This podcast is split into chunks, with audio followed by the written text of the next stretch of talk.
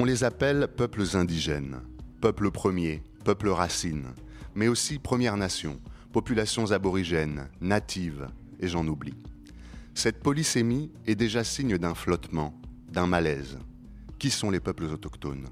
Quelles conditions d'existence tentons-nous de circonscrire avec ce terme venu du grec? Autochtone, issu du sol même, de la terre. Premier indice donc quant à cette façon d'habiter le monde. C'est toujours en lien étroit matériel, relationnel et symbolique avec un écosystème naturel. La notion d'autochtonie, au-delà de son étymologie, renvoie en droit international à la continuité historique qui caractérise ces populations par rapport aux sociétés précoloniales ou antérieures aux invasions sur leur territoire. C'est en tout cas l'usage qu'en fait l'un des premiers grands textes internationaux sur les droits des peuples autochtones, la Convention 169 de l'Organisation internationale du travail, relative aux peuples indigènes et tribaux, adoptée en 1989, et qui a constitué un pas important vers la possibilité de l'autodétermination de ces peuples. Ainsi, l'autochtone n'est pas seulement celui qui vit en lien étroit avec la terre, c'est aussi celui qui a vu venir l'autre sur sa terre. Et cet autre, le colon, cet alloctone, a dans l'histoire le plus souvent été conquérant. Deuxième indice donc, l'autochtonie se définit aussi en creux par ce à quoi l'histoire l'a opposé, à savoir la colonisation. Et qu'est-ce que la colonisation sinon la mondialisation d'hier? À ce compte-là, il faut savoir faire fi des apparences et ne pas se laisser berner par le maquillage des noms et des structures. Les colons d'aujourd'hui ne s'appellent plus Cortés, Pissarro ou Stanley, mais Texaco, Enverage ou Montagne d'Or ce ne sont plus des entreprises artisanales d'exploration lointaine et incertaine, à la pointe de l'épée et avec le soutien d'une Bible et de quelques soutanes. Ce sont des organisations industrielles qui avancent jusqu'au cœur des forêts les plus reculées, jusqu'aux profondeurs ctoniennes des montagnes, pour qui la nature n'est qu'un vaste gisement de ressources profitables et qui procèdent à sa mise à sac tout en prêchant la bonne parole de la croissance, du développement et de la responsabilité sociale des entreprises.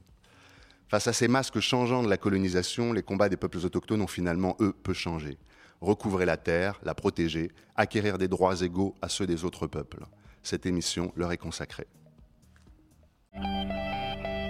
Les voix du crépuscule. Les voix du crépuscule. Les voix du crépuscule. Anthropologie et combat des peuples autochtones sur Radio Campus Paris.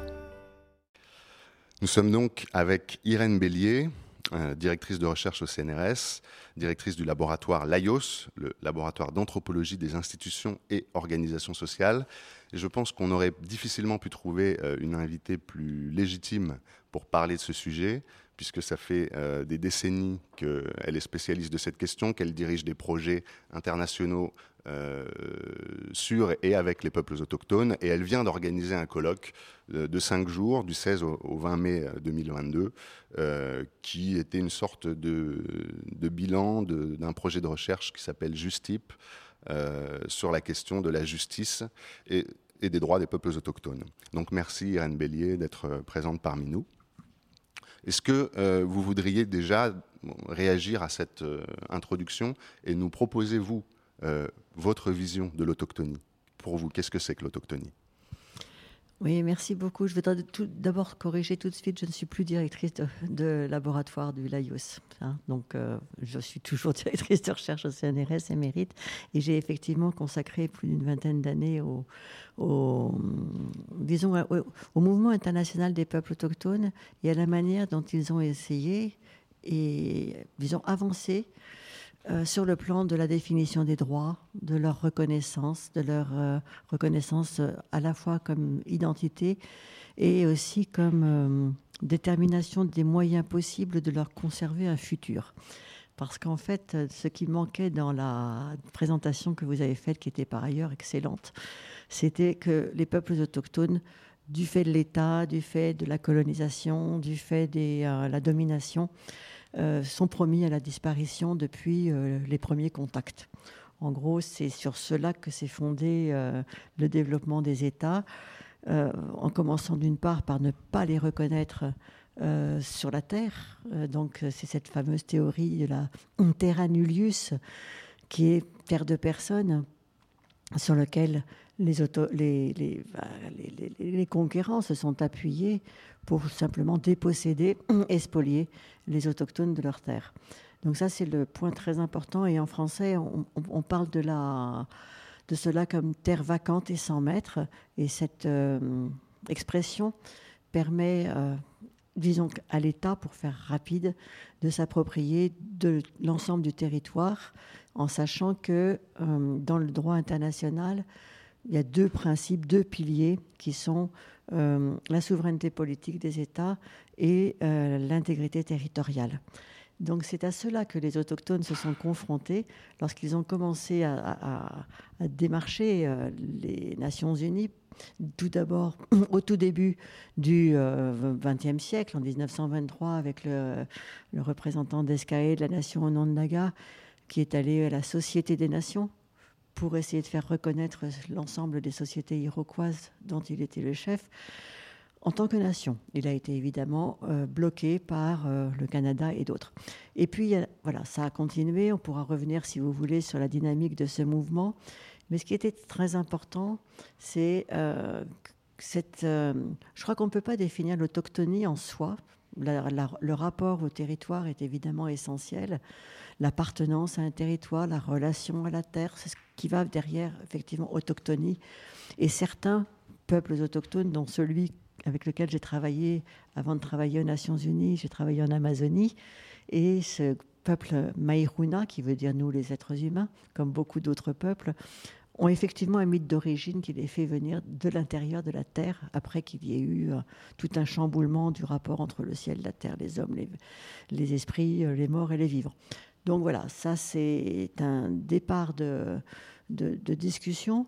Et, dans ce que je préfère à autochtonie, finalement, c'est peuple, peuples autochtones, parce que ça détermine au moins euh, un enjeu, un enjeu de reconnaissance d'une entité organique euh, qui est dotée, euh, qui n'est pas simplement venue de la terre comme on pourrait cueillir une plante, mais qui est dotée de culture. Alors derrière culture, on peut dire évidemment énormément de choses, mais ce qui est important, c'est que à travers la domination, à travers la conquête, à travers la spoliation territoriale, à travers le déni d'humanité, puisque au début de la colonisation, il y avait quand même bien un déni d'humanité.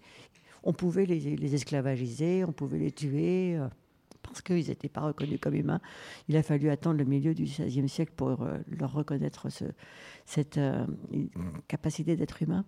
Et donc, cette, le point essentiel, c'était de trouver effectivement un, un, équilibre pour que des peuple organisé avec des institutions, avec une culture, avec une mythologie, avec une langue, avec une cosmovision, puisse être reconnu comme tel et qu'on leur reconnaisse des droits, pas simplement des droits individuels de la personne qui sont normalement universels et s'appliquent à tout le monde, qui ont été considérablement violés et qui continuent d'être considérablement violés. On en reviendra plus tard, plus tard dans la discussion à propos notamment de, des nouvelles formes de la mondialisation. Mais euh, la question, c'était de leur reconnaître des droits. Et dans la reconnaissance des droits, il s'agissait de leur reconnaître des droits collectifs, parce qu'ils se disposent vis-à-vis, disons, du futur en tant que collectif. Oui. Quand on parle des, des peuples autochtones, on parle de qui? Est-ce qu'il y a une liste de peuples autochtones? La question est tout à fait bonne. Je vais essayer d'être courte dans la réponse, dans la mesure où les peuples autochtones aujourd'hui sont considérés comme représentant 85% de la diversité culturelle du monde. La diversité culturelle du monde est estimée, là encore, ce n'est pas vraiment des mesures exactes hein, dont on parle, mais à peu près 7000 langues qui sont porteuses d'autant de cultures. Et les peuples autochtones en, soi et dans leur être collectif représentent euh, voilà, 85% de cette diversité-là. Donc à peu près 6000 personnes, 6000 euh, peuples, pardon, euh, qui représentent environ 400 millions de personnes sur tous les continents. Ça, c'est un point important. Au début de la de la réflexion des Nations Unies sur la discrimination à l'encontre des populations autochtones, donc avant qu'on les reconnaisse comme étant dotés du droit à l'autodétermination et reconnus comme peuple. Euh, il y avait que, euh, voilà, il y a eu un questionnaire qui a été posé, il y a 35 pays qui se sentaient concernés par cette présence, et aujourd'hui, il y en a plus de 90. Donc on voit qu'effectivement, il y a une dynamique de reconnaissance et qui tient à la manière dont les peuples eux-mêmes se sentent comme marginalisés et ont envie de sortir de cette situation créée par les États. Donc on peut parler de l'État colonial à certaines époques. Il faut périodiser effectivement pour réaliser les enjeux de la domination. Donc voilà, c'est quand on dit peuple autochtone, on, désigne des ensembles extrêmement euh, différenciés que l'on peut connaître euh, de manière un peu compliqué dans la mesure où les États ne les reconnaissent pas tous comme des peuples autochtones, ne les nomment pas comme tels, et qu'il y a derrière peuples autochtones, qui est la catégorie reconnue en droit international et sur laquelle je m'appuie parce que c'est une catégorie de droit. Et donc pour moi, ce n'est pas une catégorie culturelle, c'est une catégorie politique relationnelle. Eh bien, il y a des, des, des, des ensembles complets dans les Amériques, par exemple, il n'y a pas de souci pour reconnaître cette notion de euh, indigenous peoples, povos indígenas en Brésil, euh, pueblos indígenas en Amérique euh, hispano, qui parle l'espagnol, qui est hispano-hablante. mais en revanche, en Afrique et en Asie, ce sont deux énormes continents avec énormément de populations concernées par cette catégorisation de peuples autochtones qui ne reconnaissent pas véritablement cet enjeu de l'autochtonie parce qu'ils disent nous on est tous alors ils parlent en anglais en général, ils s'expriment en anglais ou en français. Ils vont dire nous, on est tous indigènes pour les États asiatiques. Les États africains vont dire on est tous autochtones parce qu'ils vont se différencier des Amériques et du Pacifique, qui sont des continents qui ont été très marqués par euh, la colonisation euh, européenne et ce qu'on appelle dans certains pays, mais pas dans l'ensemble des pays concernés, les colonisations de peuplement, où il y a véritablement eu, et ça c'est le cas de l'Australie, euh, disons que le premier contact doit avoir lieu en 1785, si je ne me trompe pas. En 1803 ou 4, euh, il restait plus que 10% de la population aborigène. Donc là, on a véritablement une colonisation de peuplement qui procède par euh, les, euh, voilà, les, prisons, les bagnes, les bagnes euh, et puis la terre qui est donnée, qui est considérée comme n'appartenant à personne. Les États se l'approprient. Évidemment, quand on dit État, il faudrait raffiner un petit peu la question parce qu'il y a des enjeux de colonisation ici. Encore dans la couronne britannique par rapport à l'État d'Australie, par rapport à la Nouvelle-Zélande, etc. Mais enfin, en, gros, c'est ça. Donc, ce sont des populations. En Asie et en Afrique, il n'y a pas cette colonisation de peuplement, il n'y a pas eu cette, même cette notion qui est très importante dans les Amériques, du Sud en particulier, de métissage. Il n'y a pas cette, euh, cette notion de ce que, euh, par exemple, le peuple chilien, le peuple mapuche, enfin le peuple chilien se différencie des peuples mapuche, notamment par le métissage des, des, des, Chiliens, mais aussi au Pérou, en Équateur, en Colombie, etc. Donc la notion de métis ou de créole est extrêmement établie. Ce n'est pas du tout le cas ni en Asie ni en Afrique.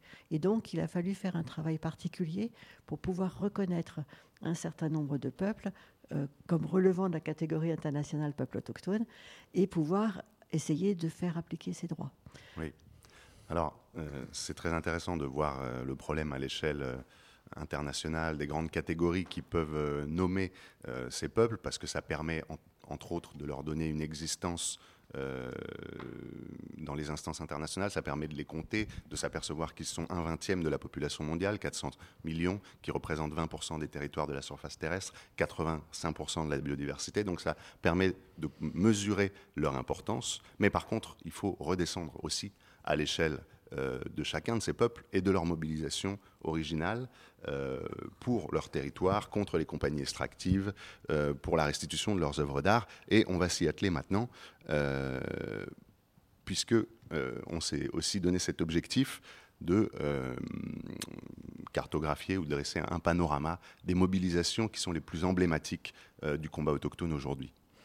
Alors on pourra différencier effectivement la, l'échelle planétaire permet effectivement de poser un petit peu tous les enjeux. C'est intéressant aussi. Euh, si on prend le, continent américain dans son ensemble, euh, au nord, vous avez un enjeu important qui est euh, principalement, je dirais, articulé autour de la reconnaissance des traités. Les autochtones d'Amérique du Nord n'ont jamais cédé, n'ont pas cédé la souveraineté, ils ont négocié des traités euh, à un certain moment. Ces traités ont été systématiquement violés.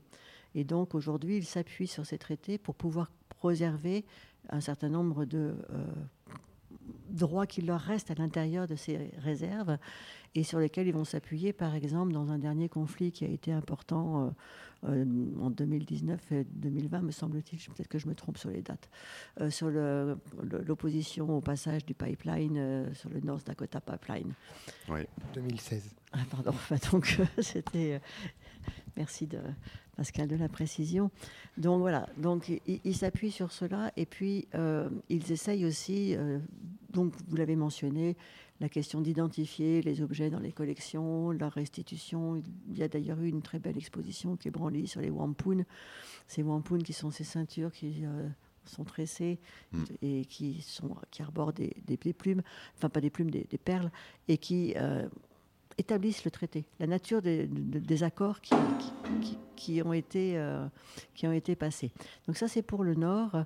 Et, euh, et, et, et, le fait est que, par exemple, si on prend le Canada, vous avez euh, trois ensembles de peuples qui relèvent de la catégorie peuples autochtones et qui ont des enjeux très différenciés. Si on prend les trois peuples, ce sont les Premières Nations, les Inuits et les Métis. Les métis, c'est une petite catégorie particulière euh, qui a été euh, liée, disons, à une forme d'alliance dans le début de la colonisation. Les Amérindiens sont, euh, relèvent de beaucoup de nations différentes et les Inuits ne sont pas des Amérindiens. Sur les territoires Inuits en particulier, les enjeux très forts aujourd'hui, c'est évidemment avec le réchauffement climatique, euh, l'exploitation des, sous, des, sous-sols, les, qui sont pleins de mines. Et ça ne concerne pas seulement le Canada, puisque les Inuits sont également euh, sur quatre, euh, disons, pays ou, régions. Il y a l'Alaska, il y a le Canada, il y a le Groenland et une petite partie en, en, Russie aujourd'hui. Et donc là, c'est les enjeux miniers qui sont extrêmement forts et quel type d'avantages ils peuvent disons, retirer d'un nouveau traitement avec euh, les pays qui, euh, qui les englobent encore, comme le Canada, ou dans une relation d'autonomie comme le Groenland. Enjeux miniers qu'on retrouve malgré tout sous d'autres latitudes. Ils, sont, ils ont été centraux en Guyane avec le mouvement contre la montagne d'or. Ils sont centraux d'une autre façon en Nouvelle-Calédonie avec la question de, l'utilisation économique du nickel par les Kanaks. Donc c'est toujours un enjeu la mine, c'est le, problème, le principal problème à l'échelle de globale, à l'échelle du monde. Quel que soit le, territoire, mm. quel que soit le, le matériau extrait, euh, c'est euh, voilà, voilà, évidemment on a euh, tous, les, tous les minerais, mais en gros il y a une catégorie qui a été construite maintenant à l'échelle internationale et qui est très importante à prendre en considération, c'est ce qu'on appelle les industries extractives. Dans les extractives, vous avez des minières, mais il y a aussi les, agro-industriels qui vont effectivement se déployer sur le territoire pour extraire, euh, pour faire de la déforestation, donc vendre du bois, mais aussi faire des espaces euh, qui seront utilisés pour euh, l'élevage ou les plantations de monoculture. Et la différence qui vient entre le nord et le sud, ce sera notamment le fait que les, autochtones du Nord, je dirais, sont peut-être mieux organisés et plus forts dans leurs négociations que les autochtones du Sud, si je prends que le continent américain. Si on prend les continents euh, asiatiques et les continents africains, les problèmes sont similaires avec des niveaux d'organisation qui sont plus faibles que dans l'Amérique du Nord par exemple. Et donc leur poids de négociation, leur volonté de faire appliquer, par exemple, ce que le droit international prévoit, à savoir la consultation en vue d'obtenir le consentement avant toute activité susceptible de les affecter, qu'il s'agisse d'une loi ou d'un recensement ou d'un projet minier ou d'un barrage, normalement, il doit y avoir consultation en vue d'obtenir le consentement. Et c'est là que euh, le bas blesse sérieusement et qu'il n'y a pas véritablement d'opération de consultation. Alors après, si on rentre dans les problématiques de droit, mmh. euh, on verra que le Canada ou les États-Unis n'appliquent pas non plus la consultation, mais en revanche s'efforcent quand même d'obtenir un peu le consentement avec des organisations qui, résistent. Mais dans l'ensemble du monde, ce sont des enjeux de lutte les plus forts, ces points-là.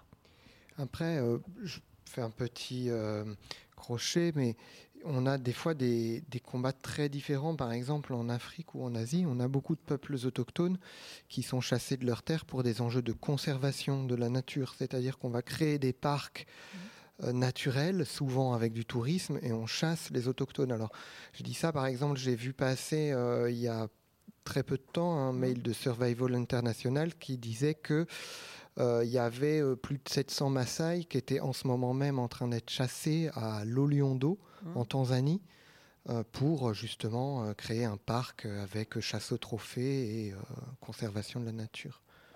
Alors ça, c'est le deuxième point important. Merci de l'avoir rappelé. Donc, ouais, le GITPA, auquel j'appartiens aussi, qui est le groupe international de travail pour les peuples autochtones, on a fait une lettre sur cette problématique-là je précise, juste, je vous coupe deux secondes pour préciser que aussi bien Pascal Grégis que Irène Bélier euh, sont tous les deux engagés aussi dans la défense des peuples autochtones. Il faut savoir d'où parlent les gens. Et Pascal est membre du CSI Anita Sinan et Irène Bélier, voilà, est aussi dans le groupe international de travail sur les peuples autochtones. Pour, on ne travaille plus. Alors là, c'est une transformation de l'anthropologie aussi. L'engagement signifie qu'on ne travaille plus sur les gens en les considérant comme des objets, mais avec les gens pour essayer de, de, faire, euh, de porter leur voix et, de faire reconnaître leur capacité à se défendre aussi eux-mêmes. La différence qu'il y a entre euh, le début du... Euh, allez, des années, enfin, le milieu des années 1960, 1970, les autochtones, pour arriver à, à, être entendus, ont dû passer par des organisations de soutien, des alliances euh, avec Survival International, avec Cultural Survival, avec beaucoup d'autres organisations qui sont créées à ce moment-là. Yves Guillaz, International Work Group for Indigenous Affairs. Aujourd'hui, ils sont capables, les autochtones, de parler par eux-mêmes aussi et euh, ils sont capables de poser des objets de lutte euh, et de les défendre. Ils sont dans la rue, ils sont dans les marches, ils sont dans les occupations. Ils ont voilà. Et donc là, on a aussi, nous, changé notre curseur en travaillant avec eux. La question des parcs est extrêmement intéressante parce qu'il y, a, il y a une aporie, à savoir de considérer que les autochtones, euh, maintenant on, est en train d'accepter, d'imaginer que c'est possible, d'admettre en tout cas que les autochtones sont les meilleurs euh, garants de la nature, de la biodiversité, parce que leurs économies, parce que leurs modes d'exploitation sont infiniment moins prédateurs que le mode d'exploitation capitaliste qui extrait pour un autre marché et qui l'envoie à l'extérieur.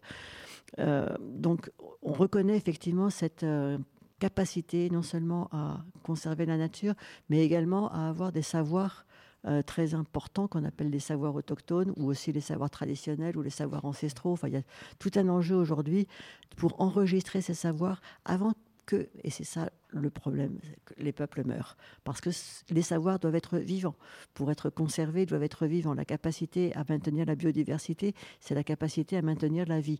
Et ça, c'est un enjeu de lutte de la part des peuples autochtones, en se déportant du côté de la vie. Je vois que Pascal a très envie de parler. oui, en fait, on va revenir peut-être un peu dessus. c'est que là, il faut qu'on lance la pause musicale. Euh, nous avons donc euh, parmi nous euh, Iman qui euh, va nous chanter une chanson dans une langue amazir. Donc les amazirs, ce sont ceux aussi que l'on appelle les berbères euh, en Afrique du Nord. C'est une chanson qui s'appelle Titrit et du groupe euh, Jubantuja. Jubantuja que nous avons eu l'occasion d'interviewer en juin, en juin dernier. C'était notre dernière émission. Et donc, elle va être accompagnée par Carlos à la guitare. Si tu peux éventuellement nous rappeler le nom exact de la langue, Iman. Euh. Oui, mais je crois qu'il y a un dialecte. Je crois que c'est ah. un dialecte du Tamazirt. Oui, en effet, la musique euh, titrite, qui signifie l'étoile, est euh, chantée en langue schleu. donc, c'est l'un des principaux dialectes de la Mazir euh, en Afrique du Nord, et peut-être l'un des plus anciens.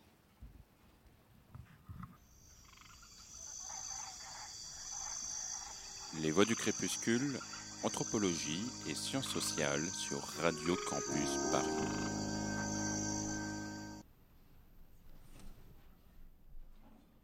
Oui, c'est pas toujours euh, aussi simple que de lancer un disque. Euh, de faire soi-même les pauses musicales. Et donc, il faut rassembler les, les ingrédients nécessaires à cette pause musicale, c'est-à-dire euh, les chanteurs et les musiciens. Mais je crois que c'est bon.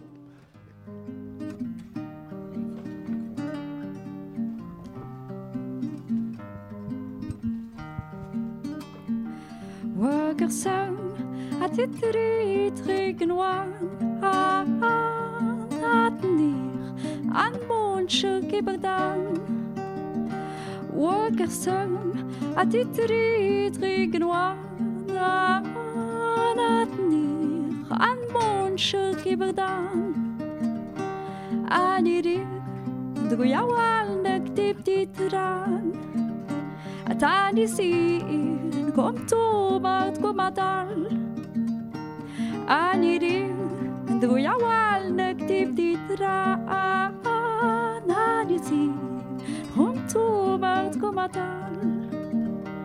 I watunam kulin waila anandir, anmuna kiusan. I watunam kulin waila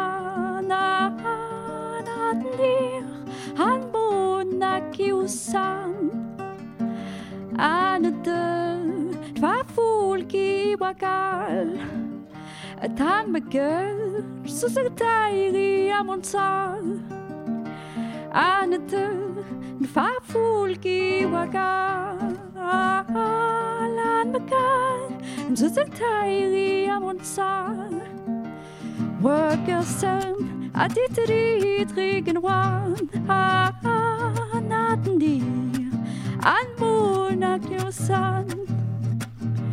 وقسم أتتري تريق روانا أتنير أن moon شكي بدان أتنير أن moon شكي بدان أتنير أن moon نكي مال إيمانيو تايرين ما يدران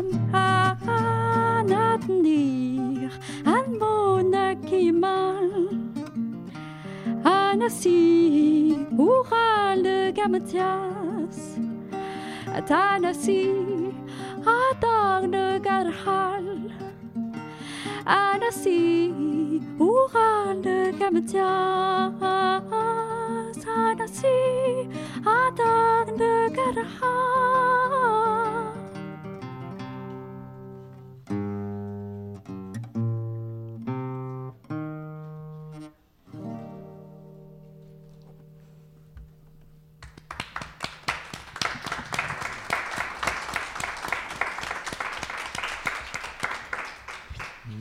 Merci beaucoup, Iman et Carlos. Iman, est-ce que, est-ce que tu pourrais nous dire en trois mots euh, de quoi parle la chanson? Non? Alors, c'est une chanson d'amour, comme il est euh, traditionnellement euh, en langage schleu. Souvent, toutes les musiques, ça porte sur l'amour, ou sur le voyage, ou sur euh, des choses du quotidien, euh, la nature, euh, le rapport euh, avec euh, l'environnement. Voilà. Mais ça, c'est une musique classique euh, d'amour. Merci, Iman. Vous rien. êtes euh, toujours sur Radio Campus Paris, c'est Les Voix du Crépuscule qui fêtent leurs 10 ans. Nous sommes au musée du Quai Branly. Et je laisse la parole à Émile. Euh, oui, nous allons poursuivre cet entretien avec euh, Irène Bélier, directrice de, de recherche au CNRS. Euh, Est-ce que, euh, oui, alors on a commencé à parler euh, de, des parcs, de l'enjeu euh, écologique et de ce paradoxe un peu cruel qu'on finit par expulser pour faire des parcs naturels des autochtones qui sont les premiers à savoir comment entretenir la nature, qui d'ailleurs on le sait maintenant depuis longtemps, mais en particulier depuis les travaux de Philippe Descola, qui n'existent pas, puisque même la forêt amazonienne est un jardin qui sait y habiter. Donc il n'y a pas d'étendue vierge. Là où il y a des hommes, il y a une culture, et une culture de la nature, et une socialisation de cette nature. Bon, je parle un peu en langage d'anthropologue là, mais euh, j'espère que vous m'aurez suivi. Euh, J'aimerais qu'on revienne un peu sur le cas euh, guyanais, parce que déjà, il y a des peuples autochtones en France, sur le territoire français. Euh, il y a les territoires d'outre-mer, donc euh, euh, la Guyane en fait partie, euh, où il y a de nombreux peuples autochtones qui sont inconnus des métropolitains. Donc même moi-même, alors que nous avons fait une émission Voix du crépuscule sur eux, je serais incapable de tous les reciter, mais il y a les Kalina, les Palicours, les maintenant les Palikwené. Les Palikwené. Enfin, qui s'appellent eux-mêmes Palikwené Parce qu'il y a ces enjeux-là aussi, de euh, la manière dont on a nommé les peuples autochtones, Oui, ou bien dont- sûr. la manière dont on a nommé les indigènes, et la manière dont les peuples autochtones se renomment eux-mêmes, en se réappropriant leur propre... euh, Donc je vais poser ma monde. question en deux temps. Mhm. Euh, c'est pour parler de la mobilisation contre le projet Montagne d'Or, donc une, une énorme mine d'or à ciel ouvert dans euh, une région un peu reculée de la Guyane sur euh, le, le fleuve euh, de- Sur le Maroni. Saint-Laurent du Maroni, sur le. Maroni, voilà. Euh, et l'opposition à ce, ce projet, en particulier l'opposition autochtone. Mais d'abord, est-ce que vous pourriez nous resituer un petit peu le paysage de la diversité culturelle en Guyane? Alors, il y a les Kalinia, effectivement, sur le littoral. Les Wayana, euh, sur le sud de la Guyane, le- vers le Maroni. Les euh, Teko et Arawak, euh, qui sont vers le nord de la Guyane, plus vers le littoral. Les euh, Wayampi, qui sont vers le sud, du côté de l'autre fleuve, qui s'appelle l'Oyapock, et qui est frontalier aussi avec le Brésil. Et euh, je pense que j'ai tout dit. Il y a six peuples, hein, il me semble. J'en ai oublié un. Lokono Je ne sais pas si vous avez cité les Lokono. Si j'ai dit les. Oui. les Et il y a le cas des Bushinengue.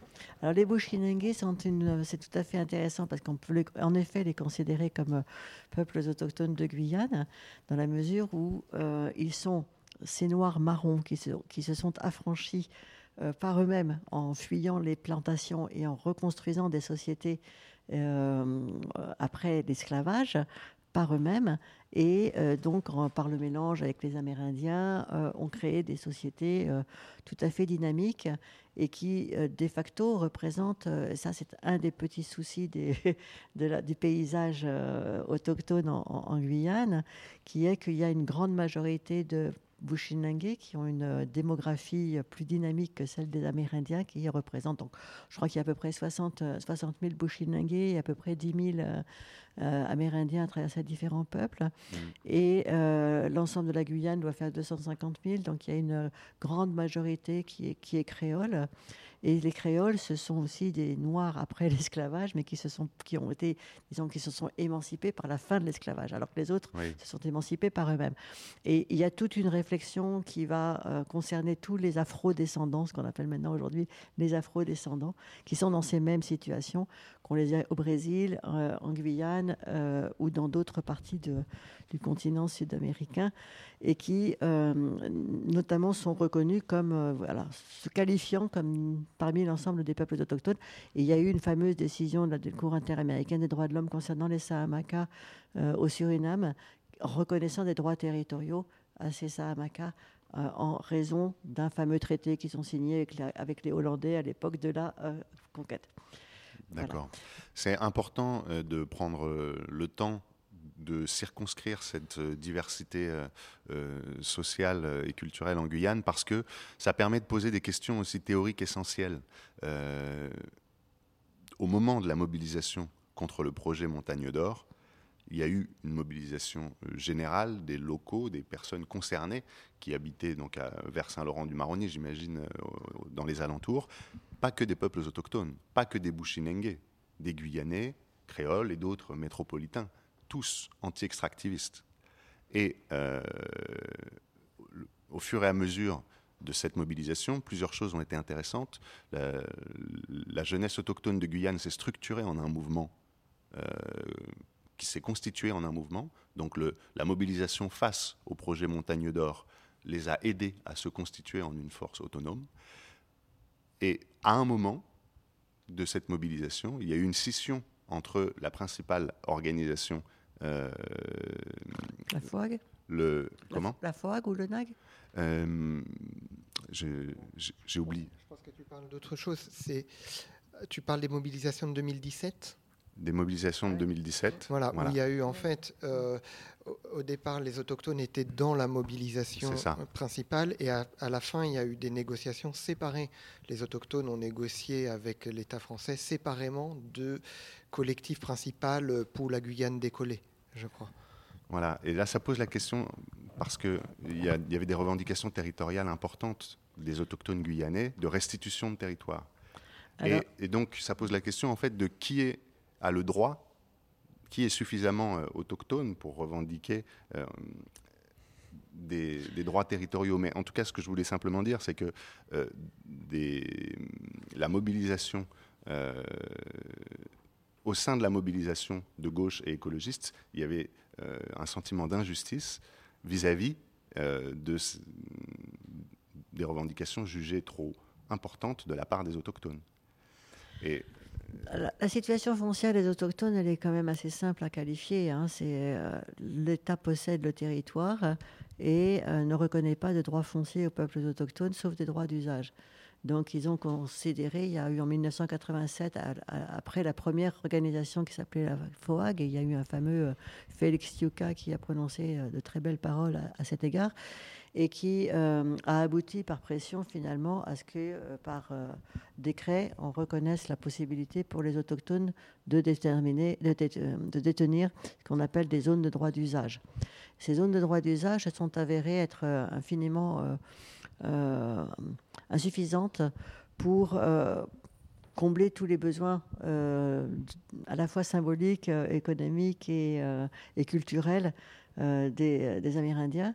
Et, donc, euh, lors de ce fameux mouvement, sur lequel on va peut-être pas trop s'attarder non plus, sinon, enfin peut-être, euh, en 2017, ils ont, ils ont dit, bah, c'est maintenant, nous on, nous on veut du territoire. Mmh. On veut pas simplement euh, un chèque pour, disons, mieux vivre le mois prochain. Ce, ce, que l'on veut, c'est un territoire. Et cette, cet enjeu territorial a été posé sous l'angle de revendication de 400 000 hectares à, minima. Mais ce qui est aussi important de comprendre, c'est que il y a des, la, France finalement, elle a, relativement peu impacté la, la, forêt amazonienne, contrairement au Brésil ou, à d'autres. Euh, euh, il n'y a pas tant de déforestation que cela. Je veux dire, le problème principal de la, de la forêt amazonienne aujourd'hui en Guyane, c'est la question des, des, voilà, des, orpailleurs. de la, des chercheurs d'or. Mmh. Et il y a un volet légal et il y a un volet illégal. Mmh. Dans le volet illégal, l'État est incapable de faire respecter, disons, les, les droits des peuples autochtones d'une part, et surtout de limiter les pollutions euh, excessives euh, des rivières et, de la violence qui va avec euh, la, quête de l'or. Et dans le volet légal, il y, a, y, a, eu vraiment un, bon, un très grand problème vis-à-vis -vis de l'or, qui est la montagne d'or, et puis il y a une commission minière qui s'est mise en place, il y a différents permis qui sont demandés, il y a des autochtones qui participent à cette commission minière, leurs paroles ne sont pas entendues. Donc euh, il y a des enjeux comme cela de non, euh, de non respect des, euh, des opinions des populations concernées et impactées mmh. par, par la recherche de l'or. Mais l'autre enjeu sur lequel je voulais signaler, c'est qu'il il y a eu un parc, un parc amazonien de Guyane hein, qui, a été, qui couvre à peu près la moitié de la Guyane, dans lequel effectivement, là aussi, il y a une espèce d'association des autochtones, mais qui une association en demi-teinte qui ne, qui ne leur permet pas en effet de pouvoir euh, tirer libre parti euh, de la forêt euh, pas nécessairement exclusivement pour chasser pêcher, ce qui est un point très important, par exemple, pour les, euh, les Amérindiens de type Wayana ou, ou, Wayampi, qui vivent véritablement de la forêt et encore maintenant euh, de, ces ressources-là, mm. mais qui euh, se retrouvent finalement avec une, le problème de la conservation de la nature, fait qu'on va voir, par exemple, des listes d'espèces qu'on ne pourra plus qu'à chasser, donc ils ne peuvent plus collecter les éléments qui leur sont nécessaires pour les rituels, par exemple. Ils ne peuvent pas aller chercher des plumes pour aller euh, faire euh, ce, voilà, les rituels qui leur sont importants, entre autres. Et donc, du coup, il y a eu vraiment, ils ont essayé de négocier, de négocier une place. En, euh, et ça, c'est le problème des Amérindiens de Guyane, mais aussi ailleurs, en Afrique, dans des différents parcs. Les, autochtones font remarquer que ce sont les premiers à conserver la nature, à ne pas mmh. avoir une, une, une, des prélèvements excessifs, et on leur oppose des euh, règlements euh, généraux par lesquels finalement ils sont, euh, in fine, pour employer un terme qui est très maintenant problématique et, qui se développe beaucoup, c'est la criminalisation des, non seulement des luttes sociales, mais des activités.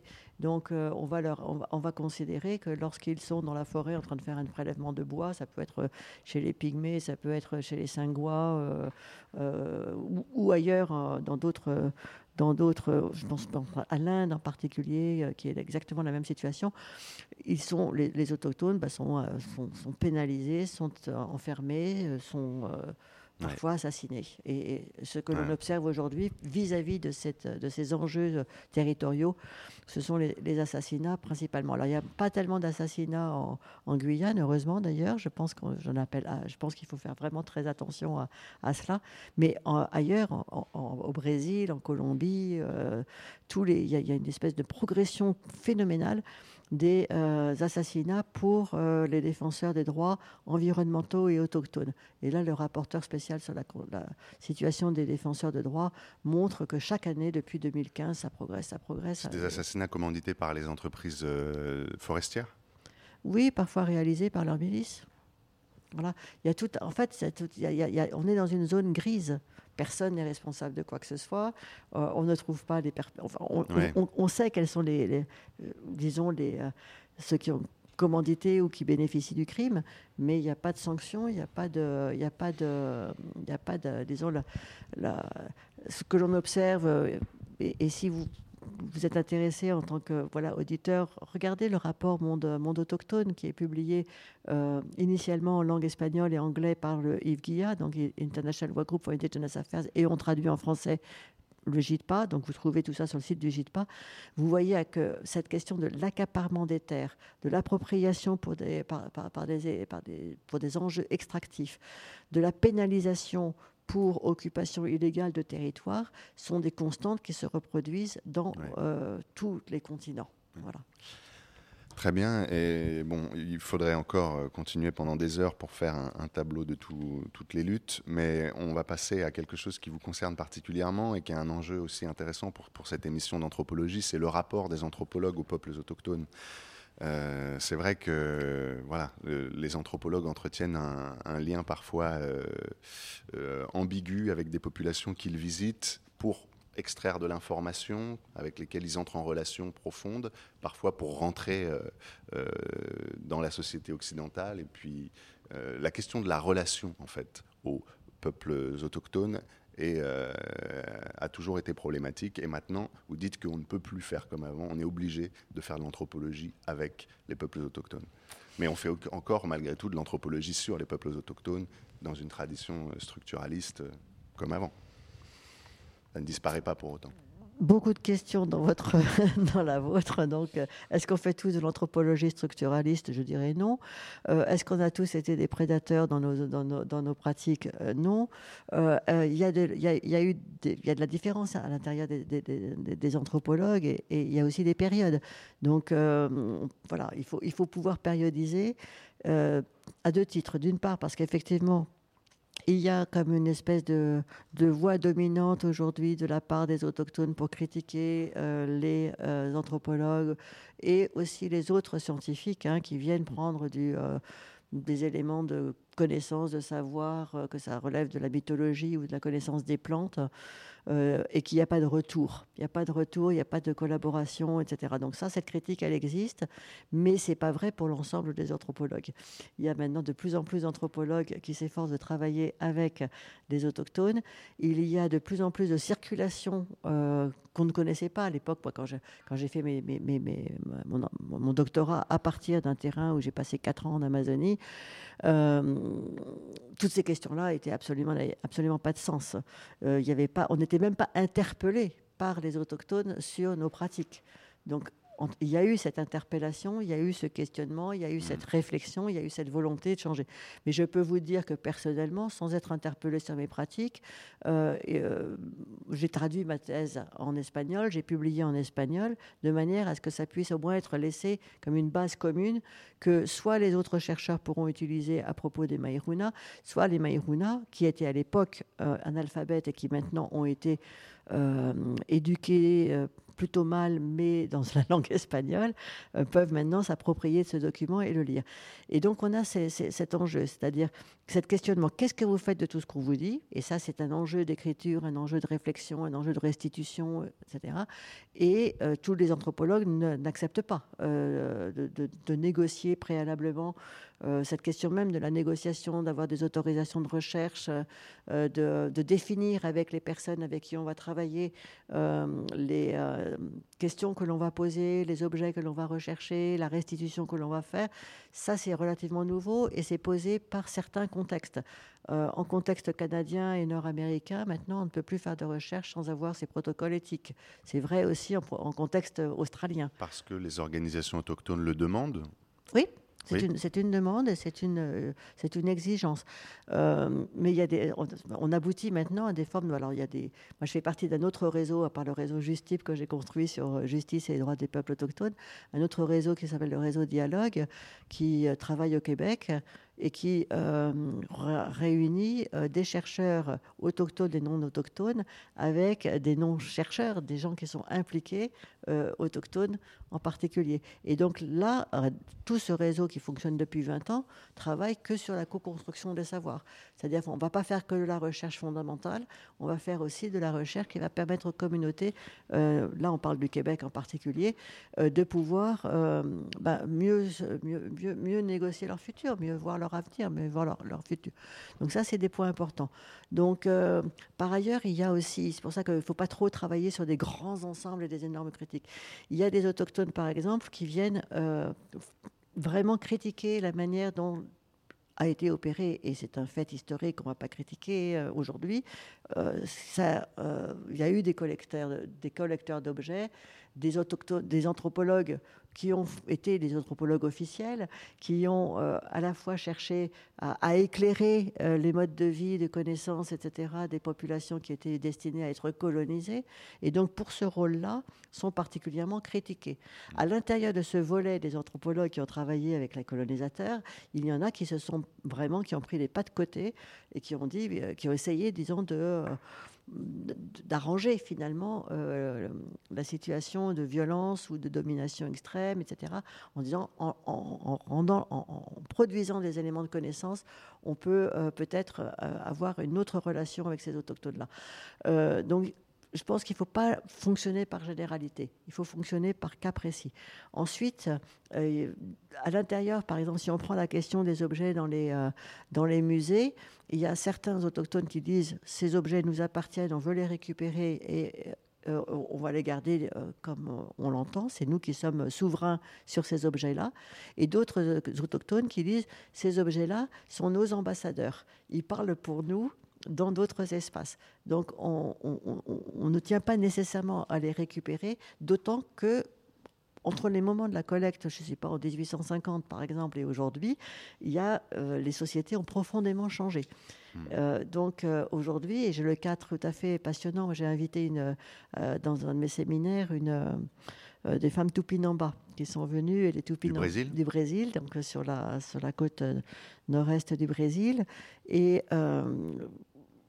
je les avais invités à parler sur les, luttes actuelles qui, euh, qui, qui constituent en, en, faire réapparaître les, les, les Tupinamba. Les Tupinamba ont été les premiers rencontrés par les jésuites en, au, début euh, euh, de la colonisation, en 1505, je crois, ou 1507, par là, arrivent les premiers jésuites. Très peu de temps après, il n'y a plus de Tupinamba. Euh, parce que ce n'est pas les jésuites qui les ont tués, mais les colonisateurs qui arrivent après, qui prennent la terre, qui les tuent. Il y a le, choc euh, bactériologique, épidémiologique, etc. Il n'y a plus de topinambas. Ils disparaissent, entre guillemets, de la surface du globe jusqu'à peu près euh, la fin des années 90. Et, en 2000, et ils commencent à réclamer, ils réapparaissent. En 2002, ils commencent à lancer leur démarche pour récupérer des territoires. Et il y a, avec des anthropologues qui les ont aidés à reconstruire euh, leur histoire, leur territorialité, leurs relations. Et ils ont démarché pour obtenir une terre euh, Tupinamba. Celle-ci existe. Elle attend juste la signature du président de la République euh, du, Brésil. Bolsonaro a dit plus un centimètre carré pour les, pour les Indiens.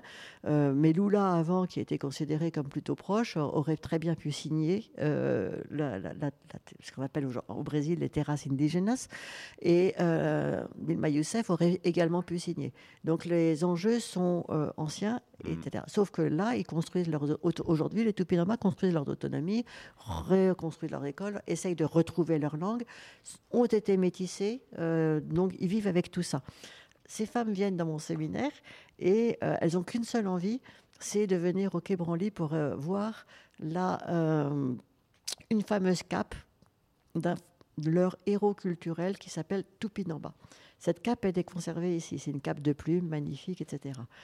Mm. Elles étaient très émues. On a, aussi, on a organisé la visite. Elles ont vu la cape. Elles ont été extrêmement émues. Ont pris toutes les photos nécessaires. Sont reparties, laissé la cape ici, et sont reparties chez elles euh, et ont refabriqué euh, une cape euh, de valeur équivalente qui est aujourd'hui, par exemple, portée par le cacique Babao, qui est leur, euh, leur cacique important, qui a été honoris causa dans deux, trois universités, et qui maintenant porte cette cape. Et donc, cette valeur mm. symbolique est, est retrouvée. Donc, on a cette circulation où l'objet initial est resté, l'objet a été reconstruit. Et ce qui est très important finalement dans ce geste-là, c'est qu'elles ont retrouvé euh, les moyens de faire cette cape. Et elles ont, pas, ils ont pris à la fois des, des, plumes d'oiseaux de la forêt, mais aussi beaucoup de plumes d'oiseaux domestiques, parce qu'elles euh, n'avaient plus autant de disposition de, de ces plumes d'oiseaux euh, libres, je dirais. Mm. Donc c'était tout à fait passionnant. Que de... Donc voilà, je pense qu'il faut être très sensible au fait que maintenant, on doit considérer le travail avec les autochtones comme nos égaux. Moi, je considère que les autochtones sont nos égaux. Je, quelle que soit ma position, quel que soit l'autochtone, on travaille dans une relation d'égalité. Mes savoirs viennent en rencontre avec leurs savoirs et on essaye effectivement de travailler ensemble. C'est pas toujours facile et c'est pas toujours gagné et tous les anthropologues ne le font pas. Mais il y a un certain nombre de, voix très positives qui, qui avancent. Je vois que Pascal a. Parce qu'il est l'heure de conclure l'entretien. Euh, puisque nous avons euh, une chronique qui va nous être faite par Émile et après nous passerons aux questions avec le public.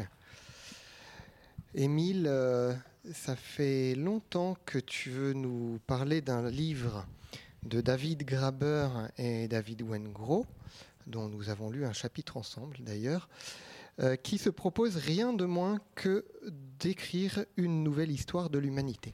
Absolument, et euh, c'est une très bonne transition avec le propos d'Irène Bellier à l'instant, parce que euh, ce livre se propose justement de réécrire l'histoire de l'humanité, même si c'est avec une pointe d'ironie, en faisant référence aux grandes synthèses de Yuval Noah Harari, Sapiens, euh, qui prétendent expliquer tout nos, le, devenir humain depuis le paléolithique jusqu'à son avenir. Donc il y a une pointe d'ironie quand même dans ce titre, mais malgré tout, c'est une entreprise de déconstruction, mais malgré tout, c'est quand même une entreprise ambitieuse et qui vise à donner au savoir autochtone et euh, à l'expérience historique des peuples colonisés autant d'importance que qu'en ont eu les peuples colonisateurs. Et donc, c'est une entreprise de réhabilitation des peuples colonisés. Vraiment, on peut dire que c'est ça. Euh, David Graeber, je tenais à en parler aussi parce qu'il est décédé euh, le 2 septembre 2020. Euh, prématurément, il avait 59 ans, parce que c'est un personnage assez extraordinaire, il faut dire les choses comme elles sont. C'était un, anthropologue, anarchiste, spécialiste de la bureaucratie, de la dette, de ce qu'il a appelé les bullshit jobs, les boulots de col blanc insensés, pas que de col blanc d'ailleurs, mais les boulots qui ne font pas de sens et dont il estimait la prévalence dans le monde occidental à environ 40% des métiers. Donc il estime en gros que le plus un peu moins de la moitié des gens font un travail qui n'a pas de sens pour eux. Et moi, ça a beaucoup compté pour moi quand je m'occupais euh, à Orange euh, de faire une thèse sur, euh, sur les plateformes d'innovation où je me disais, mais tiens, est-ce que ce ne sera pas un peu un bullshit job ça? Donc voilà, je suis sensible à ce que David Graeber écrit depuis toujours. Et donc il s'est associé à un autre David pour écrire ce livre qui est une sorte de testament intellectuel. Oui, alors on le, je le prends comme ça parce que, bon, euh, il est décédé entre-temps, donc on va considérer que c'est un testament intellectuel, puis il fait 800 pages et on parle d'à peu près tout, donc ça peut, ça peut faire affaire, faire l'affaire comme testament. Mais l'autre David, j'en parlerai un peu moins déjà parce que je le connais moins, puis il a le privilège d'être encore vivant. Donc euh, d'autres euh, que moi pourront faire sa chronique, mais il est professeur d'archéologie comparée à l'Institut euh, d'archéologie de l'Université, l'University College de Londres.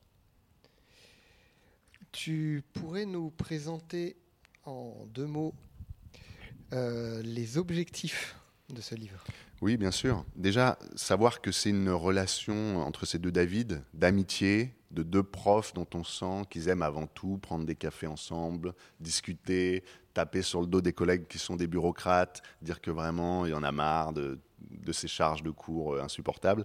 Et en fait, ça naît d'une amitié. Et le ton de ce livre euh, est du même acabit. C'est un livre euh, qui, qui est écrit dans un ton très informel, parfois littéraire, parfois de la conversation, de l'ordre de la blague. Donc c'est agréable à lire. mais pour ce qui est de l'objectif, je préfère m'en référer à ce qu'en disent eux-mêmes les deux David, page 43. Dans cet ouvrage, notre objectif n'est pas seulement de présenter une version révisée de l'histoire de notre espèce, nous voulons introduire le lecteur à une nouvelle science historique qui restituerait à nos ancêtres leur pleine humanité. Plutôt que de chercher à comprendre ce qui a pu rendre nos sociétés si inégales, nous allons nous demander pourquoi le problème des inégalités lui-même a acquis une telle importance, avant de développer progressivement un récit différent, plus conforme à l'état actuel de nos connaissances. Alors c'est ambitieux, euh, mais... Euh, en substance, quel est ce récit? Oui, alors c'est là, là que ma capacité de synthèse de la synthèse va être mise à l'épreuve. Euh, je pense que je ne serai pas capable de restituer comme ça en quelques mots ce nouveau récit. Je peux donner les ingrédients qui font euh, son originalité. Donc, euh, un des ingrédients, c'est de démanteler les associations d'idées évidentes que dans l'imaginaire collectif, euh, des gens plus ou moins cultivés d'ailleurs. Les gens cultivés peuvent avoir aussi ces associations qui restent dominantes. Donc, par exemple, ces associations d'idées, ce serait que l'agriculture impose la sédentarité, que la sédentarité impose la ville et que la ville impose l'État. Et euh, David Graeber et David Wengro montrent que euh, à Poverty Point en Louisiane ou à Gobekli Tepe en Turquie, eh bien, ça ne s'est pas passé comme ça. On trouve des villes de nomades on trouve des sociétés qui furent, à la fois nomades et sédentaires, qui changent de mode de vie et d'organisation politique en fonction des saisons. Et donc, il casse euh, la chronologie ordinaire que l'on fait et euh, ouvre d'autres voies pour d'autres récits euh, de, de l'histoire de l'humanité. un autre ingrédient, c'est le rapport entre colons et colonisés et la façon dont, à bien souvent, les intellectuels autochtones, parce que c'est ça qui est intéressant aussi, c'est qu'il parle des intellectuels autochtones. C'est-à-dire, il va chercher euh, à identifier des figures euh, des peuples amérindiens, par exemple, de la Confédération iroquoise, qui euh, ont réfléchissé à l'organisation sociale la plus optimale de la vie collective, qui étaient engagés dans les institutions particulièrement démocratiques de cette confédération, et il montre que ces intellectuels autochtones ont eu une grande influence sur la façon dont le débat euh, des Lumières a été structuré. Et donc ça, euh, c'est une surprise. Hein. On lit ça, on se dit ah oui, en fait, euh, Rousseau, Voltaire n'ont pas tout inventé. D'après David Wengro et David Graeber, c'est une thèse très très audacieuse. En réalité, ce serait une partie des problématiques des Lumières, de la façon dont il faut construire un espace public par euh, la discussion argumentée, raisonnée euh, entre plusieurs euh, rhéteurs, eh bien c'est quelque chose qui était exercé de façon exemplaire par les autochtones de la Confédération iroquoise, avec en particulier la figure de Candiaronc. Alors tu peux nous en dire plus sur ce Candiaronc Oui, je peux en dire un peu plus effectivement. Et c'est un chef Wendat qui apparemment brillait par toutes ses, toutes les qualités possibles. C'était un grand guerrier, un, euh, grand orateur. Et euh, il a fait la rencontre d'un baron désargenté, euh, le baron de la Hontan, avec lequel il s'est entretenu. Et la Hontan, ayant été désargenté, mais peut-être sentant le filon de l'édition euh, à son retour en Europe, il s'est dit je vais écrire mes dialogues avec ce chef indien, ça va faire un tabac, etc. Et euh, dans l'historiographie apparemment euh, classique, ces dialogues sont considérés comme inauthentiques. Et David Wengro et David Graeber disent qu'en réalité, il n'y a aucune raison de les considérer comme inauthentiques. C'est-à-dire qu'il n'y a pas de raison de considérer que Candiaronc aurait été de toute pièce monté les propos de Candiaronc auraient été de toute pièce montés par le baron de la Hontan. Et David Graeber et Wengro soutiennent que Candiaronc aurait effectivement fait un voyage en Europe parce qu'il était le représentant de, la communauté Wendat et que donc il aurait d'après eux, il aurait vu euh, Louis XIV, il aurait été en Europe, et donc les propos tenus sur euh, les observations que Candiaronc a faites sur la vie des Européens et leur système social et politique seraient réelles. Donc déjà, il faut accepter cette interprétation. Mais si on l'accepte, c'est très intéressant de voir ce que dit euh, Candiaronc, parce que donc on peut attribuer ces propos, ces propos c'est comme une archive hein, d'un intellectuel du XVIIe siècle euh, amérindien. Et euh, voilà un extrait du dialogue pour que vous, voyez un peu la teneur euh, du livre. Donc le baron de la Hontan s'exprime. Au moins écoute une fois en ta vie avec attention ce que j'ai envie de te dire. Ne vois-tu pas bien, mon ami, que les nations de l'Europe ne pourraient pas vivre sans l'or et l'argent ou quelque autre chose précieuse? Déjà, les gentilshommes, les prêtres, les marchands et mille autres sortes de gens qui n'ont pas la force de travailler à la terre mourraient de faim, de faim. Comment nos rois seraient-ils les rois? Quels soldats auraient-ils Qui est celui qui voudrait travailler pour eux, ni pour qui que ce soit Ce serait un chaos en Europe, une confusion, la plus épouvantable qui se puisse imaginer. Réponse de Candiaronc. Vraiment, tu me fais là de beaux contes quand tu parles des gentilshommes, des marchands et des prêtres. Est-ce qu'on en verrait s'il n'y avait ni tien ni mien? Vous seriez tous égaux, comme les Hurons le sont entre eux. Ce ne serait que les trente premières années après le bannissement de l'intérêt qu'on verrait une étrange désolation, car ceux qui ne sont pas propres, qui ne sont propres qu'à boire, manger, dormir et se divertir, mourraient en langueur, mais leurs descendants vivraient comme nous. Nous avons assez parlé des qualités qui doivent composer l'homme intérieurement, comme la sagesse, la raison, l'équité, qui se trouvent chez les Hurons. Je t'ai fait voir que l'intérêt les détruit toutes, chez vous, que cet obstacle ne permet pas à celui qui connaît cet intérêt d'être homme raisonnable. Oui, mais c'est pas la première fois que j'entends dire que les propos de Candiaronc ayant été rapportés par un blanc, que ça servait de façon de les délégitimer. Merci Émile pour cette chronique. Avec plaisir. On va passer aux, questions du public. Des témoignages, hein, ça peut être euh, des commentaires. vous êtes pas. Passer un micro. Euh, on a toujours fait ça quand on était au musée du Quai Branly euh, entre 2012 et 2017. Et donc, euh, c'est avec plaisir qu'on peut le refaire. Peut-être si vous êtes encore un peu timide ou vous cherchez encore vos questions, peut-être que notre invité voudrait réagir par rapport à ce qui vient de se passer.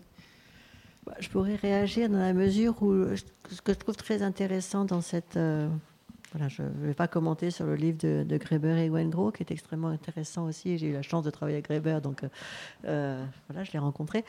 Euh, ce qui me paraît intéressant, c'est la notion d'intellectuel autochtone aujourd'hui, parce qu'il il y a, disons, à part, certains qui arrivaient par certains voyages, et en effet, on connaît le voyage des Hurons en Europe, etc. La plupart du temps, on considérait plutôt les autochtones du côté de la terre, du côté du du sol, du côté de, la du pratique, euh, de manière à pouvoir éventuellement les, surexploiter. Et, je pense que maintenant, on a de plus en plus d'autochtones, d'intellectuels autochtones qui prennent la parole, qui s'affirment que parmi ces autochtones, il y a à la fois des femmes et des jeunes. C'est extrêmement important aussi, qui portent, qui portent euh, et qui sont publiés, qui se publient. Euh, qui, qui, donc leur parole circule. Et euh, ce que je voulais juste euh, réagir par rapport à la, la proposition de Grimbert et, d'une autre, faire le lien entre euh, Grimbert et, ce que je suis en train de lire aujourd'hui.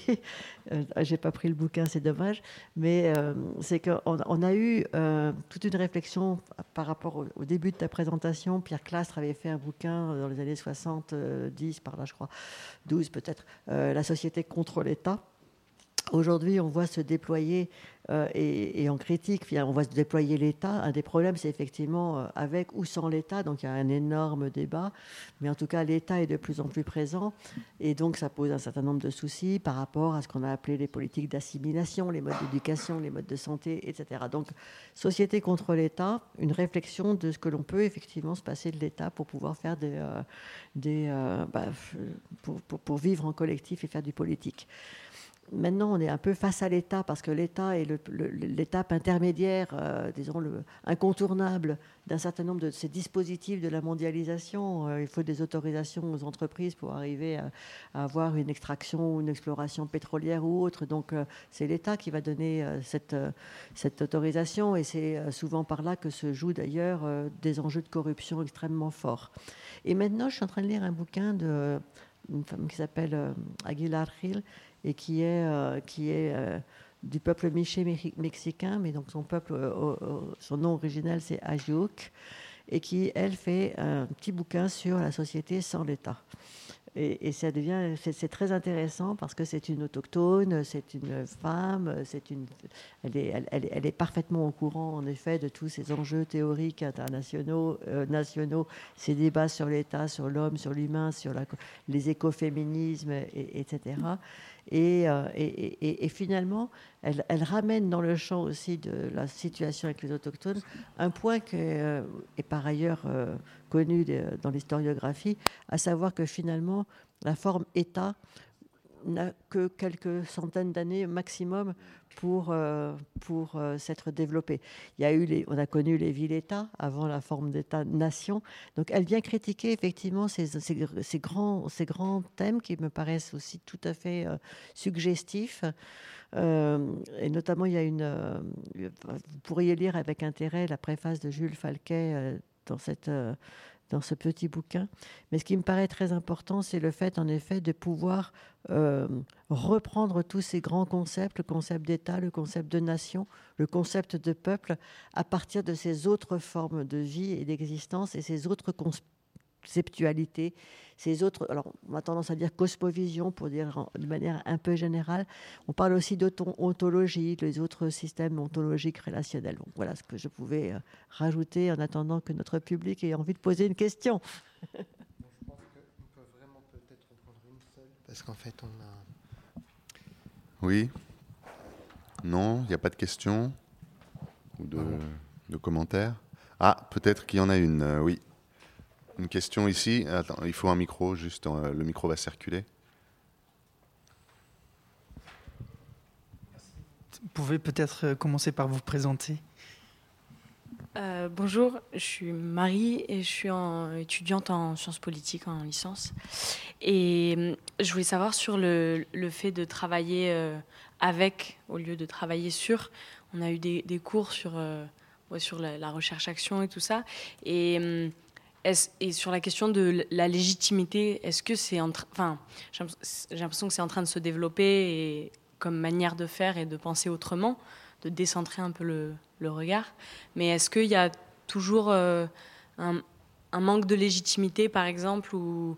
Oui, ou, ouais, un manque de légitimité, de, enfin, de reconnaissance académique sur euh, d'autres manières de faire?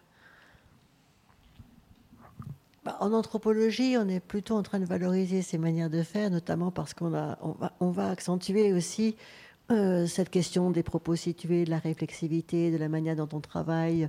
On ne vient pas de n'importe où, on va situer d'où on vient et quelle est, la perspective du travail. Euh, je pense que la, question de la légitimité du chercheur vis-à-vis de ses objets de recherche et de ses terrains est toujours posée continuellement. Et il y a un, une part de de, personnel euh, dans, la manière de se présenter euh, aussi. Euh, il se trouve que j'ai aussi fait de la science politique avant d'avoir fait de l'anthropologie, et je pense que l'anthropologie a été pour moi le moyen de résoudre un certain nombre de questions que la science politique me posait. et du coup, ça a été, je pense que on peut toujours travailler sur, et de fait, il y a des tas de gens qui travaillent sur. La question, c'est vers quel objet on se et comment on construit les objets de recherche? Quelle est la problématisation? Donc, par exemple, juste pour prendre un truc très simple qui, va entre la science politique, mes évolutions, parce que j'ai aussi travaillé en anthropologie des institutions. J'ai travaillé en anthropologue sur des gens qui sont habituellement pas traités par les anthropologues. Je, vais citer les énarques et euh, la Commission européenne. Donc, euh, ce sont j'ai fait deux, euh, deux, grandes études d'anthropologue sur ces deux euh, institutions de pouvoir. Aujourd'hui, par exemple, la science politique est totalement aveugle à quelque chose qui est un enjeu que l'anthropologie que je peux faire ou qui, résulte des travaux et des terrains que j'ai identifiés. C'est la question, par exemple, des, institutions autochtones. La, la, science politique sera totalement aveugle à ce point-là. Si vous allez si vous vous préoccupez, par exemple, de travailler sur les institutions autochtones, et c'est important parce que c'est là que, quand on reconnaît un peuple, les demandes de participation la prise de décision, il faut reconnaître des chefs. Il y a, dans l'histoire, on sait que des chefs ont été mis en place par le colonisateur, mais il y a des formes d'autorité traditionnelle qui n'ont pas été respectées. Il y a un énorme champ là qui pourrait intéresser complètement la science politique et qui n'est pas encore pris, pris en charge par la science politique.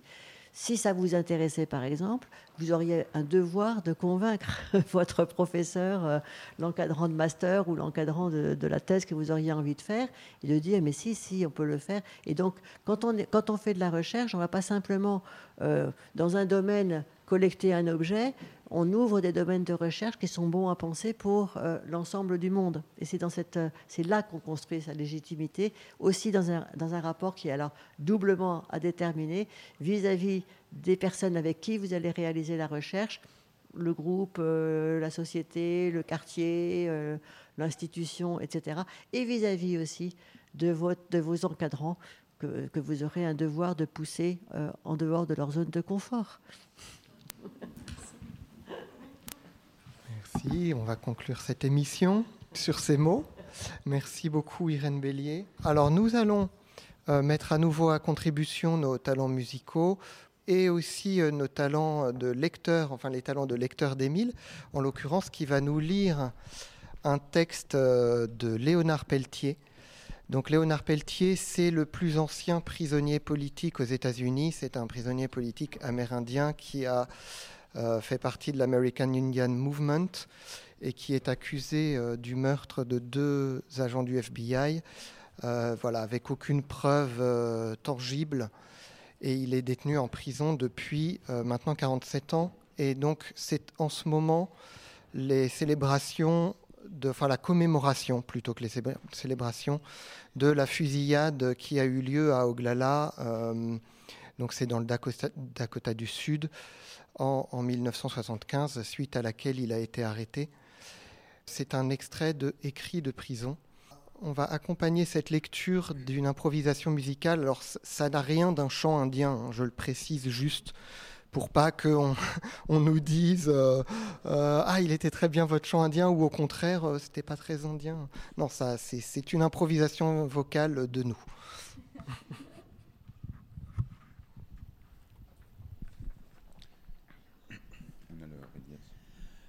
Mm.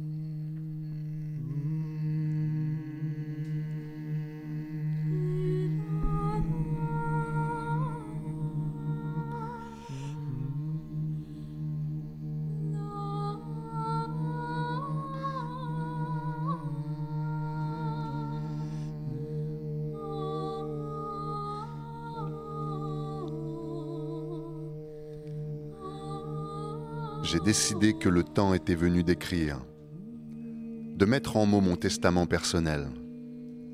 Non pas parce que j'ai l'intention de mourir, mais parce que j'ai l'intention de vivre. Ceci est la 23e année que je passe en prison pour un crime que je n'ai pas commis. J'ai un peu plus de 54 ans aujourd'hui. Je suis donc ici depuis l'âge de 31 ans. L'espérance de vie d'un Indien étant de 45 ans aux États-Unis, on m'a dit que je devrais vivre deux vies, plus sept années, pour voir le jour de ma libération fixé en 2041. J'aurai alors 97 ans. Je ne crois pas que j'irai jusque-là. Ma vie est une souffrance qui n'en finit pas. J'ai l'impression d'avoir passé 100 vies en prison. C'est peut-être le cas, mais je suis prêt à en passer des milliers d'autres pour le bien de mon peuple. Si mon emprisonnement ne faisait qu'informer un public ignorant des terribles conditions que les Indiens et les autres peuples autochtones connaissent encore dans le monde aujourd'hui, alors ma souffrance aurait et continuerait d'avoir un but.